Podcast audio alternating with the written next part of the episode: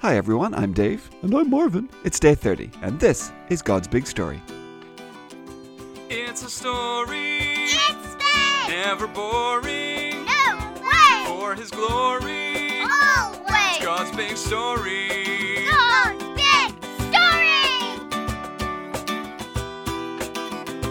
Well, welcome back everyone. And it's day 30, which means it's the end of week 6, but it is the beginning of a new book. Today is the day we start to read the second book of the Bible, Exodus. Hi, everyone.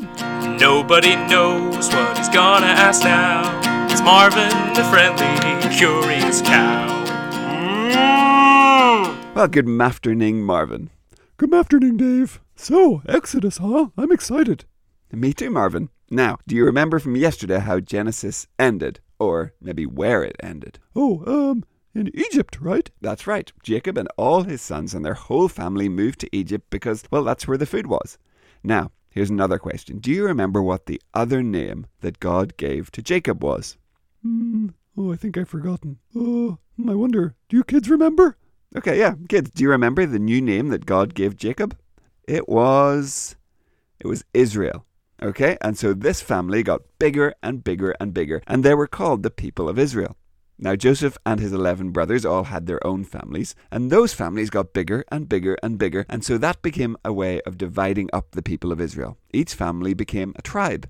So there were 12 tribes that made up the people of Israel. Oh, okay. So, yeah, so a tribe is like, well, kind of like a big family. That's right. Now, way back in week number two, day seven, I think it was, was when we heard about God making his covenant with Abraham. Do you remember that? The theophany? When God appeared as the flaming torch in the firepot? Oh, yeah, yeah, and he passed through those animal pieces, right?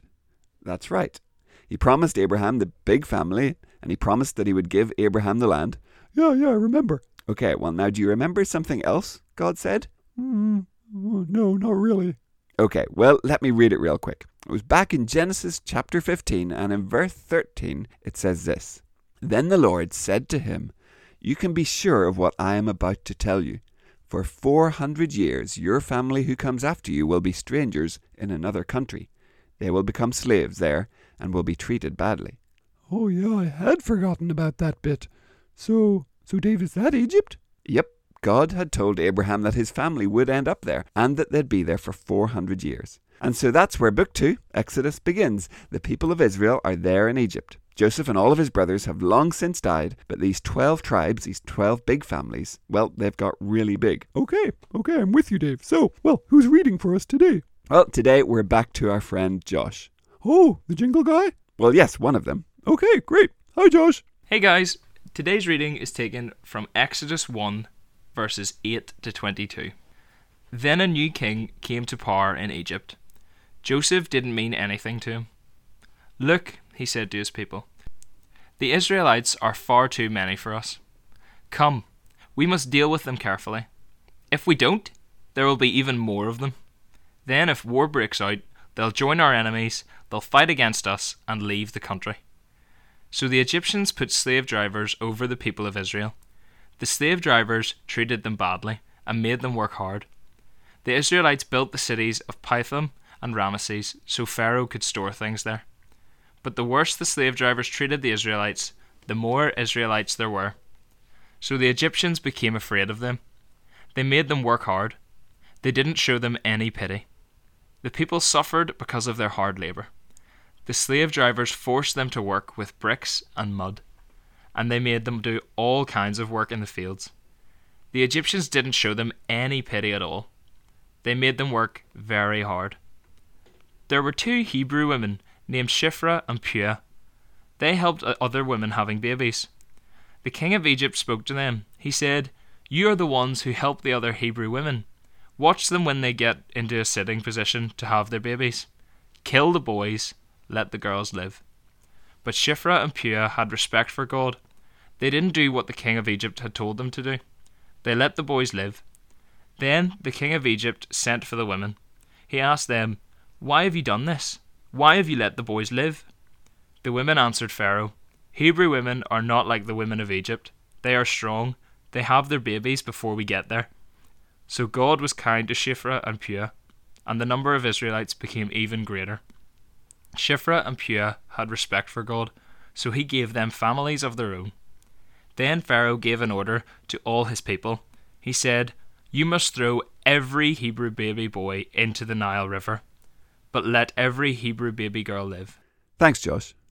Oh, Dave, that is awful. They're trying to kill babies? Yes, it was a terrible thing. The Egyptians thought this huge family of Israelites, there are so many of them, they're going to take over our country. We have to do something to stop them. So the Pharaoh, the king of Egypt, he told those nurses to kill the baby boys. Yeah, but they weren't going to do that, though, huh? No, those two nurses knew what the Pharaoh and the Egyptians wanted them to do, but they also knew what God would want them to do.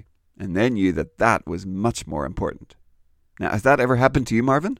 Uh, no, Dave. Surprisingly, nobody has ever asked me to kill a baby. Okay, yes, I know that, Marvin, but has anyone ever wanted you to do something that you knew was wrong? Maybe they wanted you to tell a lie to get them out of trouble. Maybe they wanted you to take something for them that you knew you weren't supposed to take. Or maybe they wanted you to do or say something mean to somebody because they didn't like that person. Oh, oh, yeah, I see what you mean, Dave. Yeah, I guess that's happened to me a few times at school, I think. Yeah, well, in those times, we have to decide are we going to do what a person wants me to do, or are we going to do what we know is the right thing, what we know that God would want us to do? Hmm, I sure hope I'd follow God, but yeah, sometimes it's hard, Dave. Yeah, it is. So today, kids, ask God to help you to follow Him, no matter what, and no matter who tries to get us to do something different. Even if it was a king or a queen, following God is way more important. Okay, so Marvin, that's it for this week. We'll be back next week for week seven, and we'll go a bit further into Exodus. So, what are you up to this weekend, Marvin? Um, this weekend, I am planning on building with my Lego blocks, Dave. Oh, fun. So, what are you going to build? Oh, I, I never know, Dave. I just start building and let the blocks speak to me. I see. Well, have fun, Marvin, and I guess you can tell us on Monday what you built. Oh, sure thing, I will, Dave. Okay, well, bye everyone. Have a good weekend. See you next week. Goodbye. We'll see you soon.